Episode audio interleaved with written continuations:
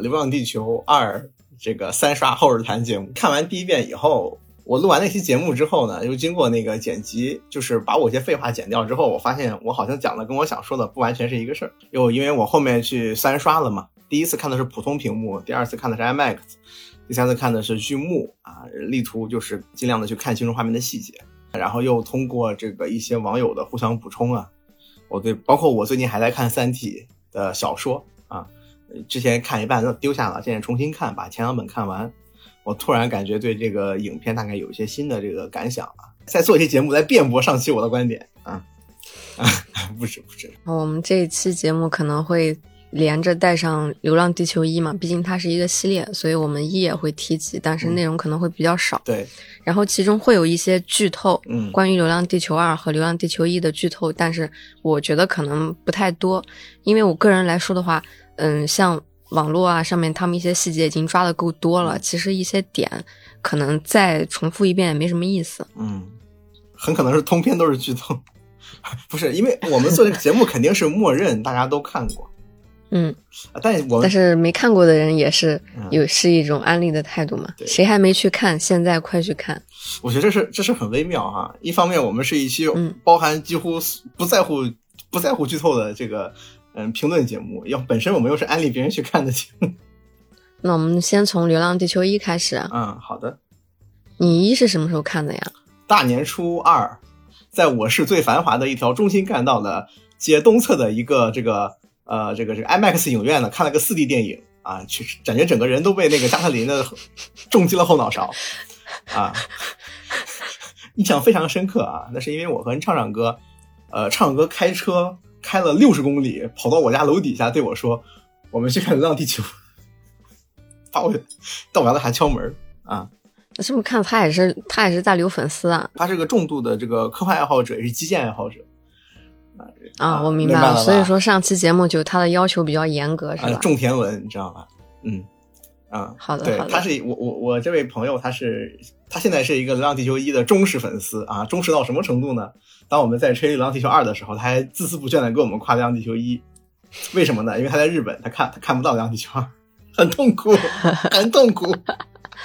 嗯，原来这样，我还在想怎么会吹一呢？二出来了，没有必要再吹一了。对呀。啊，因为他看不到呀。他说：“我只能跟小岛修夫一起看那个盗版。”啊，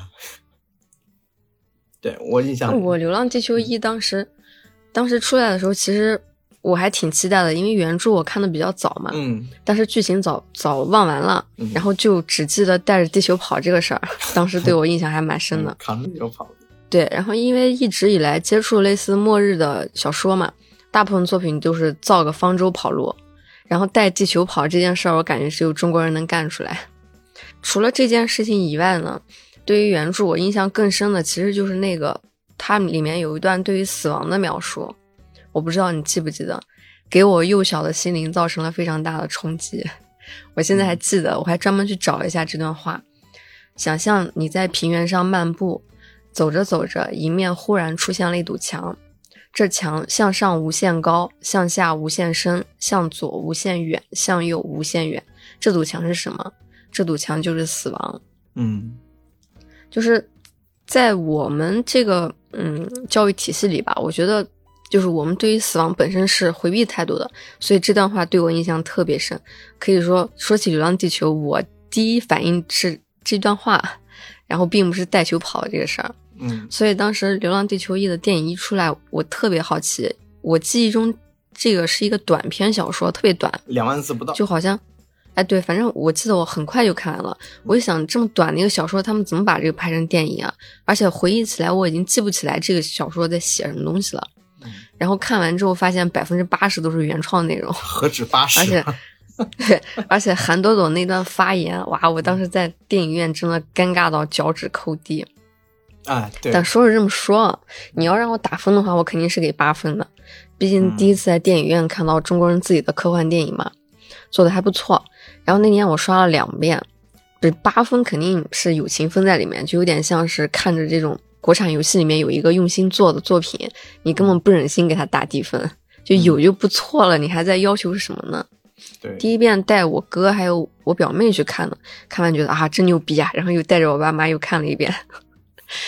嗯大年三十啊，春节档的电影票花了我的巨款，嗯而且特别有意思就是，我爸他以前对科幻这类的小说什么都好一点兴趣没有，他喜欢历史之类的。嗯但是被我拉去看电影，他竟然没睡着，全程还看完了。看完之后，他还就是因为我们家这个气氛就属于交流比较多嘛，他问我就洛希极限是什么意思呀，嗯，然后还有氦闪是什么意思呀？但是很有意思，就是因为我是一个文科生嘛，而且不单单是文科生，我还是一个艺术生，嗯就文化程度确实很确实不高嗯。虽然看过很多这种软科幻、硬科幻作品，但其实对于硬科幻里面的很多概念，我是没办法理解的。嗯就是我会看不懂，但是看不懂你要怎么继续去看呢？就是用我自己的方式去理解这些科学概念，当然大部分都是错的，啊，不影响我理解故事就行。所以我现在就记得给我爸还有我家属解释什么叫氦闪，就是那个灯泡电压不稳的时候，它有可能会炸，在它炸之前它会闪几下，那个差不多就是氦闪了。差不多了。虽然没说对，但是我觉得他们都完完全全了解了氦闪到底是什么意思。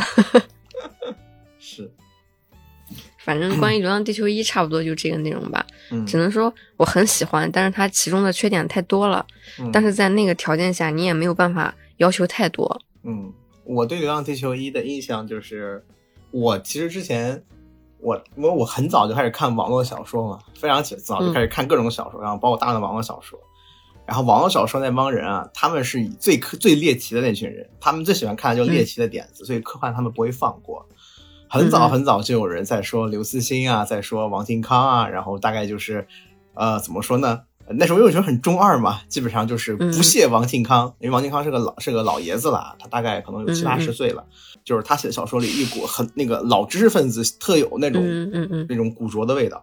然后说大刘呢，说大刘文笔不行，全靠点子。然后我找人给我看过了，说我的文笔啊，大部大基本上和这个普通水平的大刘啊相差不远，基本上就当时群友就这个状态。呃，然后我记得他们开玩笑说大刘是点子机关枪是吗？对对对，嗯，然后但基本上那时候群友中二嘛，总会有人写小说。我当时就印象，我说在这么中二的群友面前，大刘都还是普通水平，就可以跟他他才觉得自己能跟他靠齐。大刘是何许人也？那时候那时候可能是一零年以前嘛，然后我就对这个人有印象，然后后来去也定那个奇幻科那科幻世界嘛，然后看过他的小说都短篇，但是但是流浪地球那个我应该是后面补的，我当时对这个小说毫无概念。啊，毫无概念，但是唱唱歌特别喜欢，唱歌就扛着我就走了，啊，当时看完以后呢，就是我到现在都记得，就是唱唱歌那个在我面前非常面目狰狞的夸赞这个电影，就是高举着双手啊，就因为当时大年初二啊，它其实初那时候的互联网舆情还没有现在反应如此的迅速，嗯嗯，就是初一的时候没谁去看电影，夸的人不算多，而且这个东西口碑好，这个东西每年都有嘛，我其实没有很大的太嗯。的印象。对，对，然后当时看完这个电影的时候，我整个人都被惊到了。我说：“这真的是这个我我我能看到的东西吗？啊，它不见得是有多好，可是他拍的确实非常的认真。对对，对，就诚意放在那里，你没有办法挑，呃，是有毛病可以挑出来，但你你也没有办法再要求什么了。对，嗯，至于说他的问题，我们直接说电影吧。小说我后面去，嗯，我看完电影啊，先说先说小说吧。就我看完电影啊，我说哦，电影是一个这么煽情的故事，还有饱和式的救援，人类伟大的光芒。我当时看完电影，在想，这个是我看那些什么《群星闪电》呀，什么刘慈欣那个人的这个作品吗？感觉跟刘慈欣并没有什么关系，没什么关系是吧？我说看小说是吧？说这这小说少说得有个十来万字啊，我得找个时候一晚上把它看出来。结果上了个厕所给它看完了，说怎么怎么这么短，而且跟小说毫无小说跟电影不能说毫无关系吧？你你只能说是这个就借了个点子，血缘关系非常淡漠，就跟我跟老鼠有百分之九十七的 DNA 是一样一样。这个而且故事的展现的，它实际上是相当于，因为小说是很难改编成电影的那部小说，因为它是一个闪回性质的片段小说。这个小说纵跨了人类文明的七百年历史啊，是七百年吧？啊，忘了，反正就是一个比较短、比较，他那个小说也没有讲出《流浪地球》这个故事的全部结局。嗯嗯，对，它实际上是讲了一个，这个小说只是充满了大刘对人类文明无尽的不信任和嘲笑，一定程度上。啊。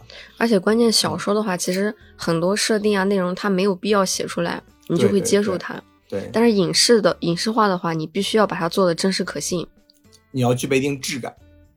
对，对，我觉得这个，所以呃，这个就是很多小说改成影视剧都让人很一言难尽的原因。对，因为小说很容易把人带入到一个可以理解的环境里，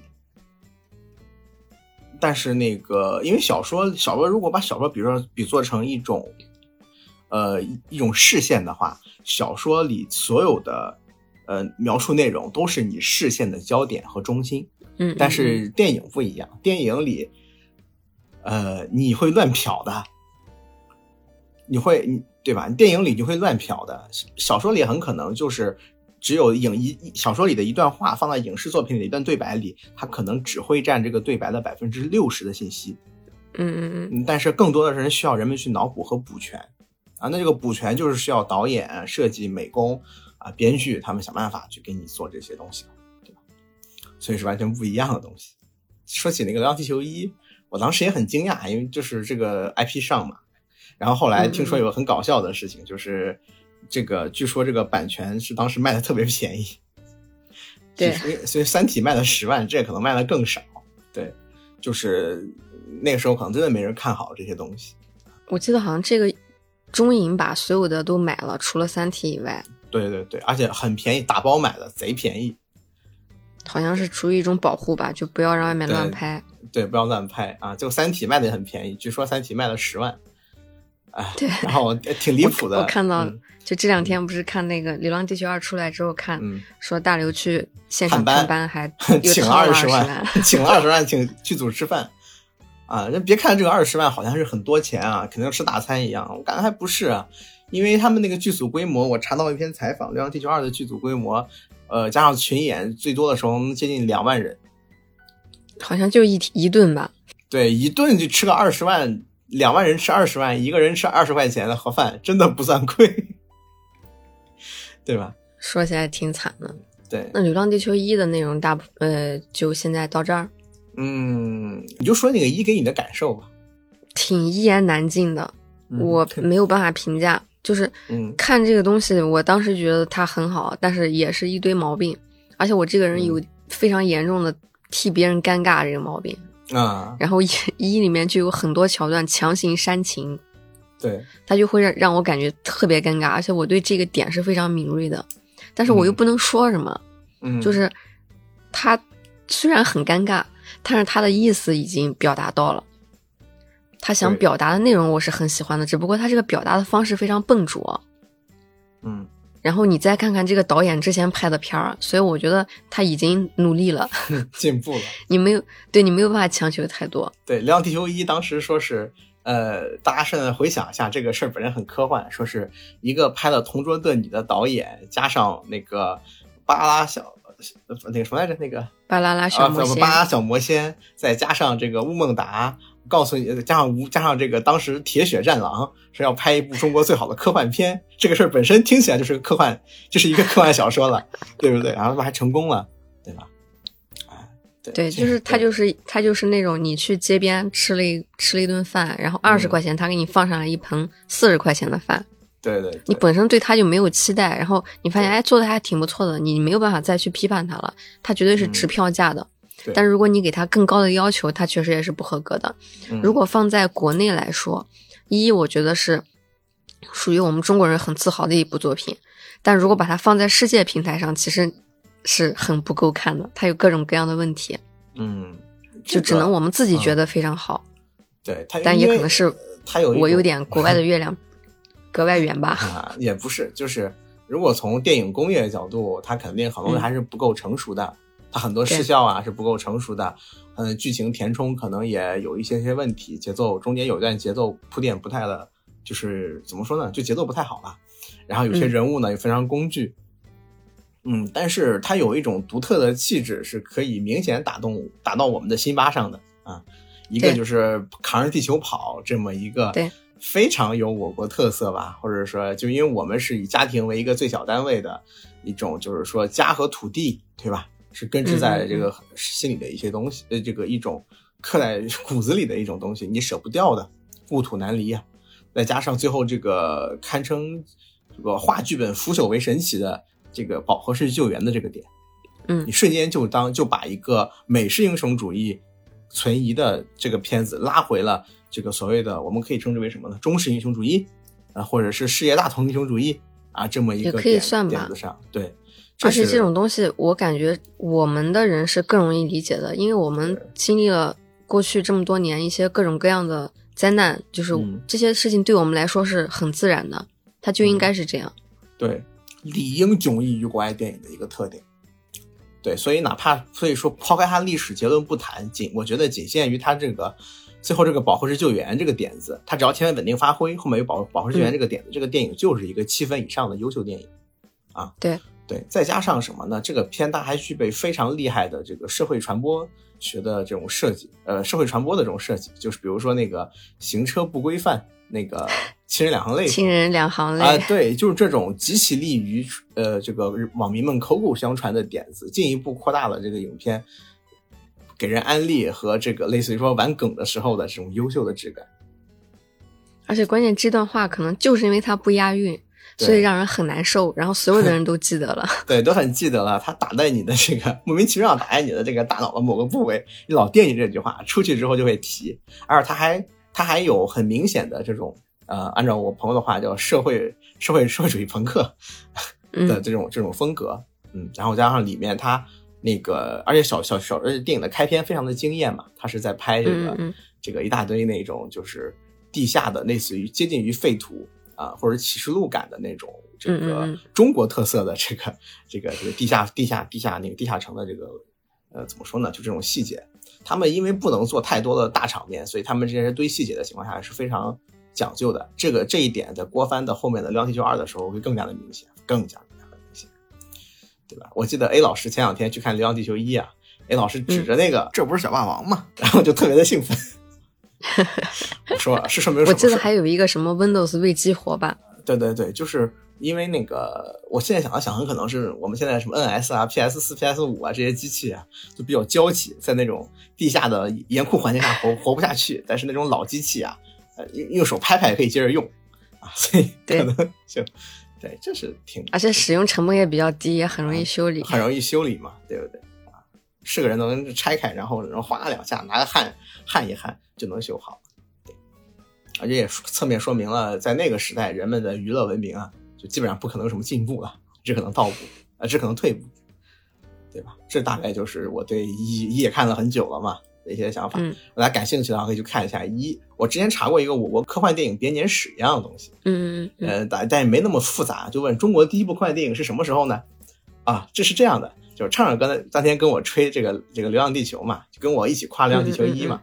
畅哥问我说，《流浪地球一》是不是中国第一部科幻电影？然后我我当时想了想，我去应该，不是吧？我偷偷去查了查啊，唱歌等着我说是呢，你知道吗？就很很很兴奋，很兴奋。然后我说，哎，我我插一句啊，嗯，第一部是不是那个什么疯狂的兔子呀？那第一部还真不是《疯狂兔子》，第一部是一嗯九三八年于上海拍摄的《六十年后的上海滩》。完全没听过。怎么可能听过呢？对吧？你听名字就知道了。他那个小说啊，跟跟那个《三体》里里有一个点子是一样的，就是非常厉害啊。就是这个一九三八年，两个人得了重病还是怎么着啊？嗯嗯决定把你们冻起来，六十年以后解冻嗯给你治病。然后嗯两个嗯两个人治好了，两个人六十年以后呢，就是医学进步了，他们的病能治好了。然后他们醒过来一看，上海滩是什么样子的？你看，这不是《三体二》那个 罗辑啊两百年以后醒过来去去治他那个基因病吗？对，还有大使那个白血病。白血病嘛，对不对啊？只能说这个科幻的点子真的就是继承下来的，因为科幻的点子是工具嘛，工具是可以用的，嗯嗯嗯本质上是要讨论非常个人的问题。嗯，然后我说那那那个什么唱歌不死心啊，问我那这个建国以后的第一步是不是啊？啊，我说建国建国以后的第一部也不是啊，那是一九八几年的我国拍的一部关于激激光武器的电影《珊瑚岛上的死光》。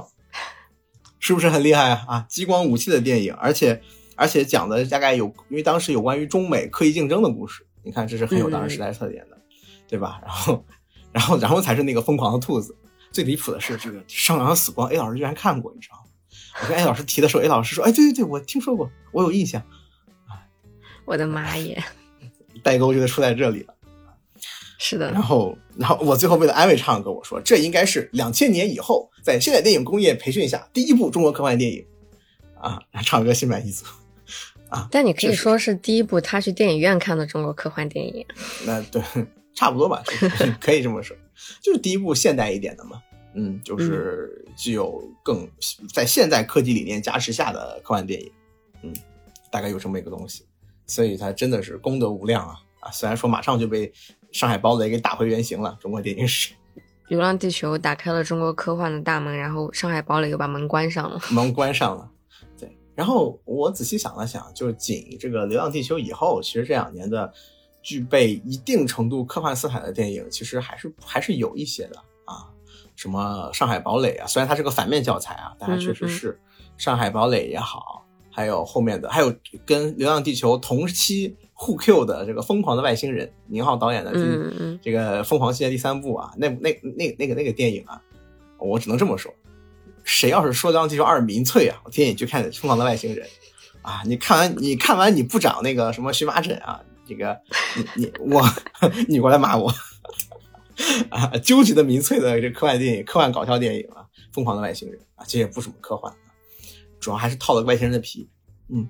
呃，其实后面还有一部我记得在央视上看过的一个，我不知道是网大的电影啊，就是特别离谱，里面甚至还有还还有二向布这种东西，然后使用方法就是找了两个那个碾子，把那个敌人碾成了一张纸，反正特别的，也是那种搞笑或者是那种无厘头风格的东西。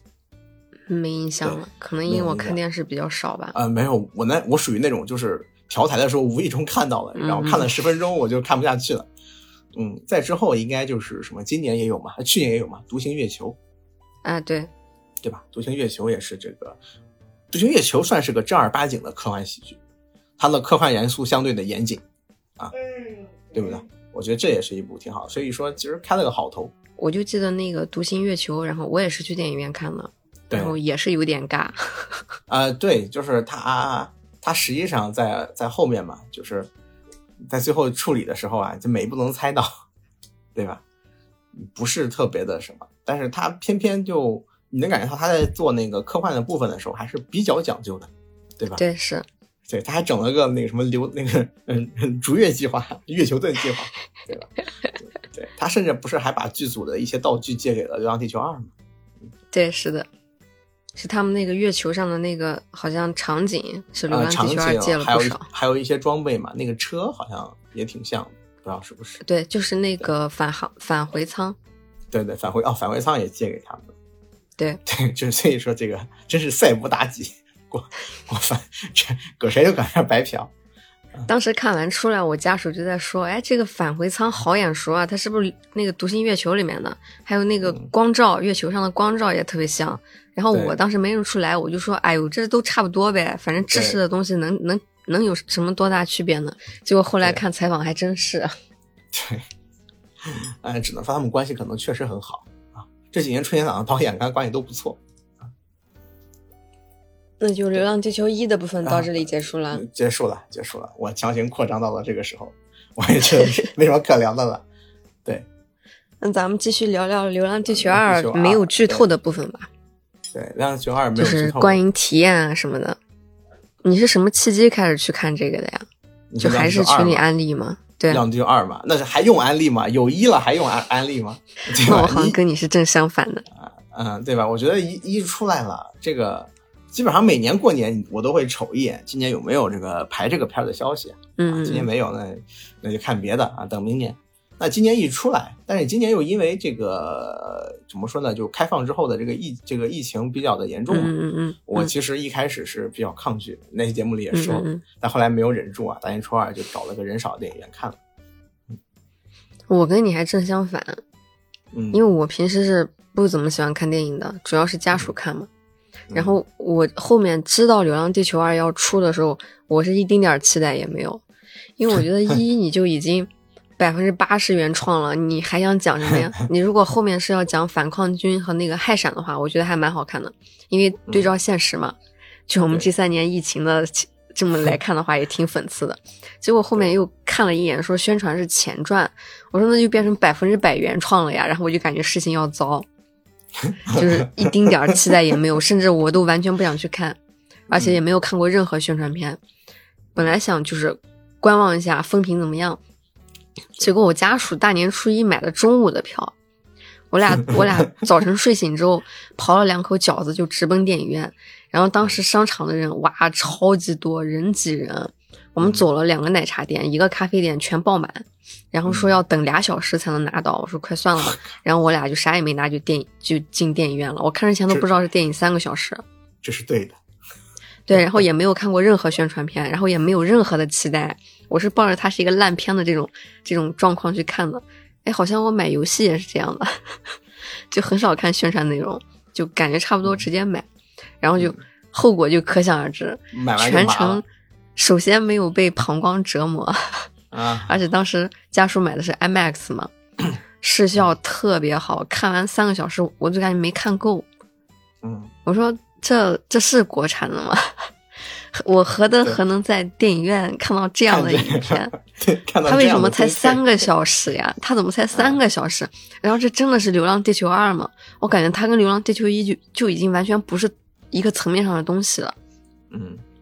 就感觉一代就还像一个还不错的这种国产的独立游戏嘛，毛病一大堆，但诚意满满。就你你根本不会舍得给他打低分，但你也知道，就是它是有很多问题的，有点拿不出手。但是二的话就是一个非常成熟的三 A 游戏了，缺点几乎没有，并且优点你都不用夸了，因为你的优点夸出来就反而显得你要求太低了。理想中的黑神话悟空啊，对，是这样的。然后电影院出来，我就开始发疯，各种安利。我本来朋友圈、微信朋友圈什么发很少的，朋友圈刷屏、微博刷屏，然后微信、QQ 挨个群发，让我看看谁还没有去看。对，哎，真的是，就是初一的时候，我我身边大概是，呃，我初一的时候，我身边有四个朋友去看了，而且都是那种看之前，哎，你没有提前跟我说，那个钱老师看之前就说，那种九点钟。他比你更早，他是我认识最早的一个人，九点钟那种。朋友们，我去看电影了。说你有病吧？什么的？不对，那是我，我都醒都没醒，你知道吧？我起床就看见他在那发，呃，开始开始发癫了。我他他提前一天说了，他提前一天说让我九点。我说你有病啊！这大年初一不是不出门吗？出门怎么还这么早？然后他说那我就去看，人也少。然后第二个就是你嘛，中午十二点看，后面两个人都是深夜档，都那种半夜两点钟，你知道吗？突然蹦出来。这个哎，真好看啊！我哪好看说不出来，我没什么鉴别能力，好看啊！啊，另外一个是个是个理工男，理工男也是科幻爱好者啊。然后呢，这个这个，反正但是说出了类似的话，就是你你快去看，三刷二刷也没有问题啊，快去啊啊！结果这人骗我去三刷二刷，自己都没有去。就是我发现这个有特别多的自来水，然后很多群里面的朋友也开始了，就没看的人就开始刷微博说，听说很厉害啊，你看这个啊。就这种情况，就是基本上就是到一个口口，就是真的是那种口口相传的程度。而且当天我看完晚上都没睡着，就一直在微博上找各种细节，然后各种解析，然后做梦都想再去刷一遍。嗯，然后我觉得，我觉得这一段应该插入一段我家属的事情。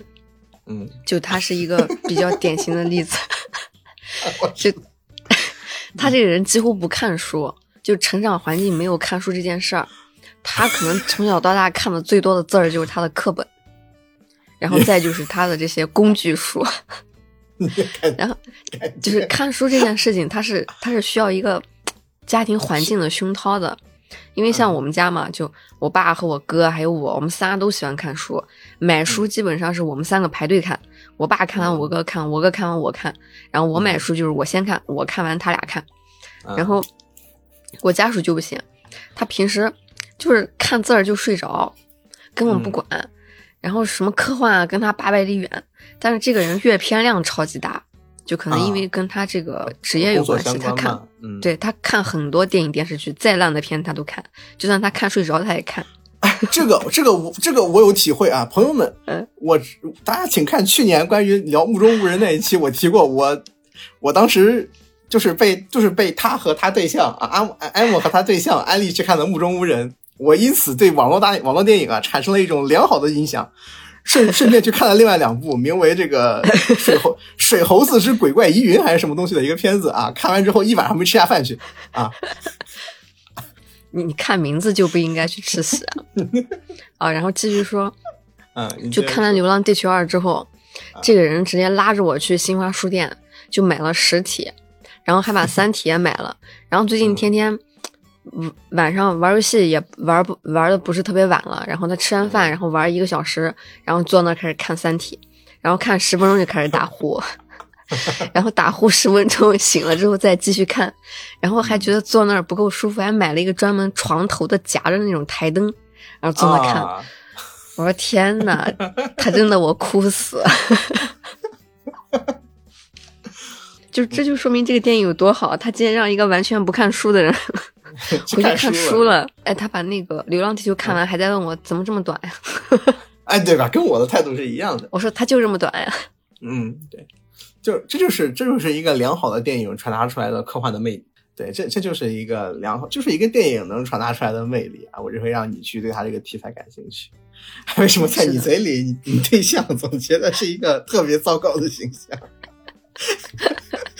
对 我老我老开玩笑，就他文盲嘛，嗯嗯，他喜欢看电影、看连续剧，各种各样的。然后以前他一个人看，后来他拉着我看，就什么都问我。然后最近看《三体》也是，哎，这个是这个是为什么，那个是为什么，也挺有意思的。啊反正挺有意思的。哎，那个，我以后还是等你们看完网看完网络电影再给我推荐吧。我还是不去主动去掺和网络电影了。然后继续说这个《流浪二》和一的对比吧。嗯其实对于二来说，我最满意的是他情感塑造的部分，嗯，很克制，点到为止，他没有刻意的煽情和夸大，但是更感动人了。我就觉得做的特别好，这是我最喜欢的一点。因为一的时候实在是太尬了。一一的感觉像一个那种，呃，可能在可能刚毕业或者是怎样的一种，就那种我我拿一个成我拿一个流我拿一个就是基本结构过来，我比着画比着葫芦画瓢的设计一段一段的桥段，啊，这种感觉。对你就会感觉他在告诉你，该哭了，就是这里，我们要开始煽情了。我该热该热血了。我觉得二代里没有没有这种桥段，它都是很自然的。嗯，不是，就是啊，就是这个其实是一种，我觉得就是技术上的剧本技术的一个上升。对对对对对。到二代的时候，其实你其实如果我们抛开电影，我们只是客观的把所有事件罗列起来，我们发现它仍然是一个情感积累到一定程度上，紧张刺激积累，像拔河一样拉到头的时候，砰一下，嗯嗯。那个绳子松开，绳打到你身上，你疼哭了，这么一种感觉的积累，它仍然是这样积累，但是它变得更加的细腻了，就那种刻意的那种生硬的，就是那种像那种 章节感，哎，就不不那么清楚了。而且不单是他的这个嗯煽情的部分，他的那个搞笑的部分也做得很好，也是点到为止。嗯，我感觉就是它是一种呃，告诉你这段很轻松，你不嗯需要笑出来，但是这段很轻松，然后你就会觉得很有意思。它正好是对后面这种高密集的剧情一个铺垫，我觉得就也很舒服。啊，就是调和一下这个整个整个影片的这个气氛，不然的话会很累，会很累。但这里我有一个不完全相同的意见，就是这个片在四十分钟以后是处于你这个状态里的，但是这个影片在前四十分钟，也就是这个刘培强的青年戏嗯这一段呢，其实是我觉得就是他的搞笑戏份和他的紧张故事的节奏就明显的，我觉得跟后面不在一个水平上。对，还是有点割裂。对对，前面就是那种傻逼笑话特别多，嗯，对，就直接说傻逼笑话特别多，就然后一到这个涂恒宇的戏啊，就是到后面他的这个嗯嗯嗯呃整个故事的整个整个那个像就像流水一样了。对啊前面前面看起来有点商业电影，然后后面一下就变成纪录片了。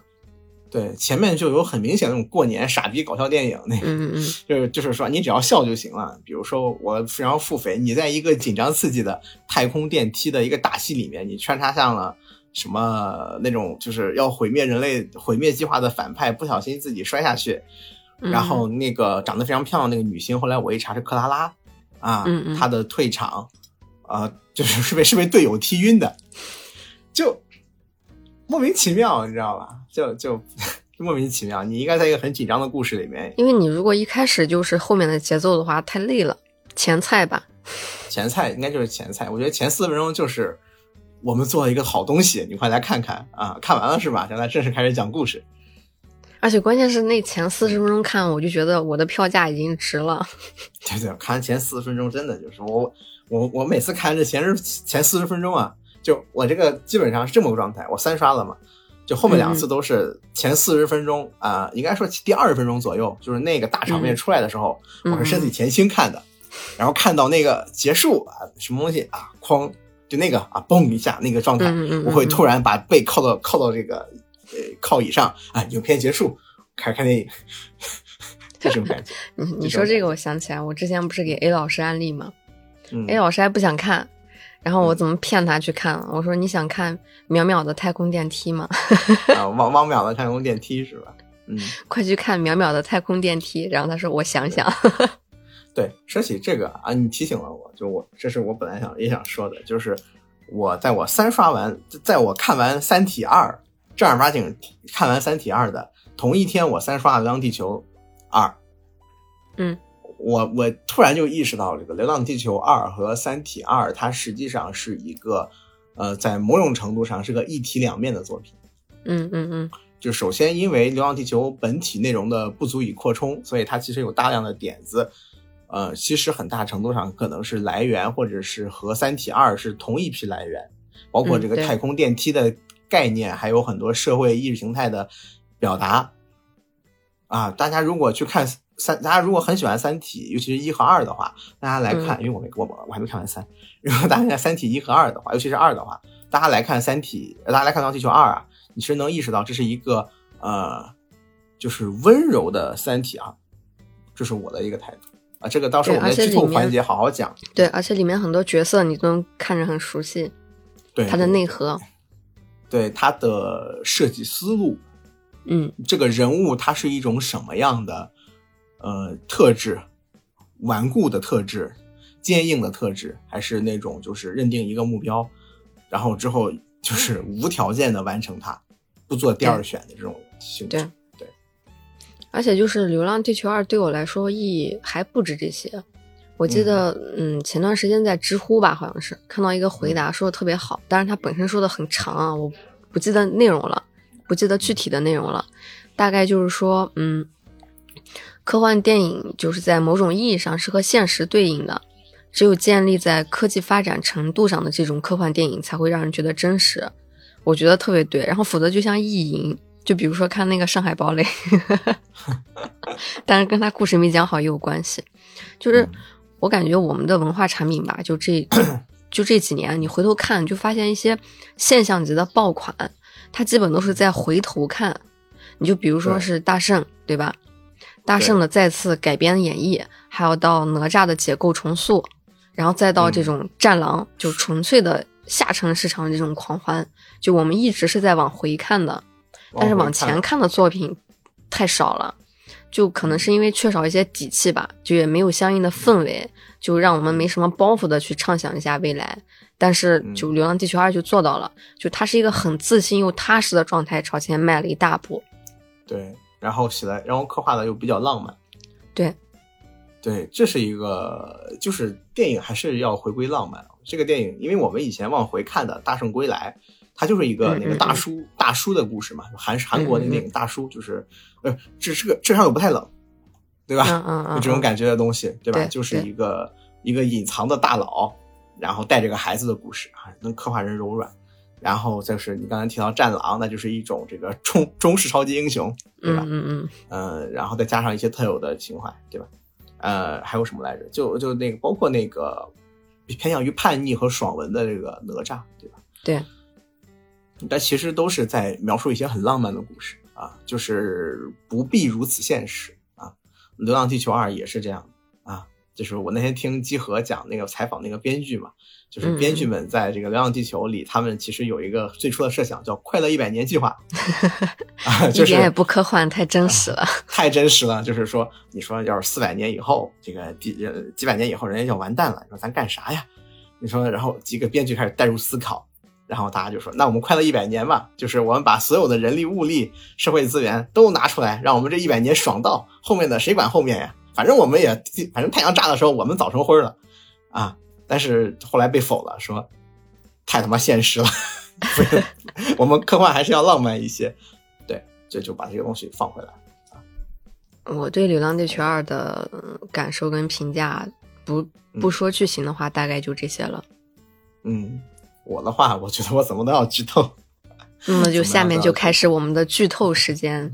剧透时间啊！对，还没有看的，快去看，让我看看谁还没有看。啊啊！对，哎，要是我足够有钱，我就可以去报销大家的电影票了。啊！未来的某一天吧，等《流浪地球三》。咱要浪漫一些，这也是这也是浪漫的科幻故事的一环。等我有钱了啊！等我有钱了啊！对，我说起来，我还有个感受啊，就是一个科幻电影哈。嗯，你刚才说的，它要要建立在这个可能发生的事情上。嗯，就是科幻在很多时候它是一个思维工具。对，它是一个科幻思维工具。科幻本能的要把你呃从你现有的现实生活中抽离出来，安排到一个相对陌生但你绝对可以理解。或者是体验的一个社会环境里去进行一些，嗯，像思维实验一样的东西。嗯嗯嗯。所以有些科幻是侦探故事，有些科幻是解密故事，有些科幻是恐怖故事，对吧？你说这个，我想起来前段时间看微博，有人在那阴阳怪气，就说看空间站掉下的时候心疼死，只有自己家有空间站的时候才会这么心疼吧？对，是啊。对啊，就是这个。你你如果是你给一个，就是你给我们就是七八十年代的人，那时候我们航航空事业几乎为零的时候，你说看它掉下来，你没什么感觉，对不对？但现在我们每天都发火箭，我们大概知道，包括酒泉那边，对吧？就有发射卫星的地方，对吧？经常还能看到很多人说，我看我拍到了 UFO，那其实是酒泉发射的痕迹，对不对？就而且我看我们的那个量子计算机第三代都快出了，对。尤其到这个情况下，你说它突然炸了，那五五零 C 烧的时候，我可心疼了。因为当时我在想，全世界只有三台，全世界只有三台呀，还有两台啊，怎么办？拿不回去了，回去马上是不是要受那个受那个批评啊？他是不是要关？是不是要关在屋子里面去做五五零 C？满满脑都是这个，他说带 CD 功啊！我当时在想这个，啊，哎，就就真的会心疼。但是电影又很神奇，电影是讲究一个什么？电影讲究的就是。要拍一些你熟悉的东西，对，这样才能建立起你和你和荧幕之间的一个联系，才让你带入进去。你不能说是通过审视，我从一开始就不入戏，嗯，那你不进入这个电影的环境里，你看什么都会觉得这个人做的不对，是吧？你恐怖片的人为什么不跑啊？这个你你为什么这个这个这个这个当妈的人为什么把自己丈夫扔掉，抱着孩子就跑啊？对吧？这你没有带入到这个环境，对吧？就就会有这些情况的问题。但是《流浪地球》在这两点上呢？其实一和二在这两点上做的都不错，对，他只不过是一代的时候有一些手法还比较笨拙，嗯，二代就非常聪明了，对，嗯，对，二代的时候我就感觉郭帆距离大师啊，可能也就是一步之遥，就我真的我看完我觉得郭帆还不能叫大师，嗯嗯，因为这个片里还有一些我觉得。呃，稍微有一些这个不说笨拙吧，就有一些，也可能是这个电影长度问题啊，嗯嗯，三小时嫌短的问题，你知道吗？就是造成了这个片特别一个，就是我觉得很多地方它不够，还是不够那么的像大师一样的。当然，这个大师我不是指的老谋子啊，我指的是我虚构的一个大师啊。这个，我现在就想看导演剪辑版，那八十分钟什么时候放出来？呃，六十分钟还是五十分钟？那八十分钟里还有有些应该是不能。呃，可能有些需要重新补拍、补录、补特效，嗯，有一些可能确实用不到，因为它有一些镜头可能是拍完之后发现和剧情走向不太一致，然后就不要了，对吧？对，那就到这了，开始聊关于《流浪地球二》呃剧情的部分。剧情的部分，哎呀，哎，好，准备好了，我把袖子撸一下啊，哎。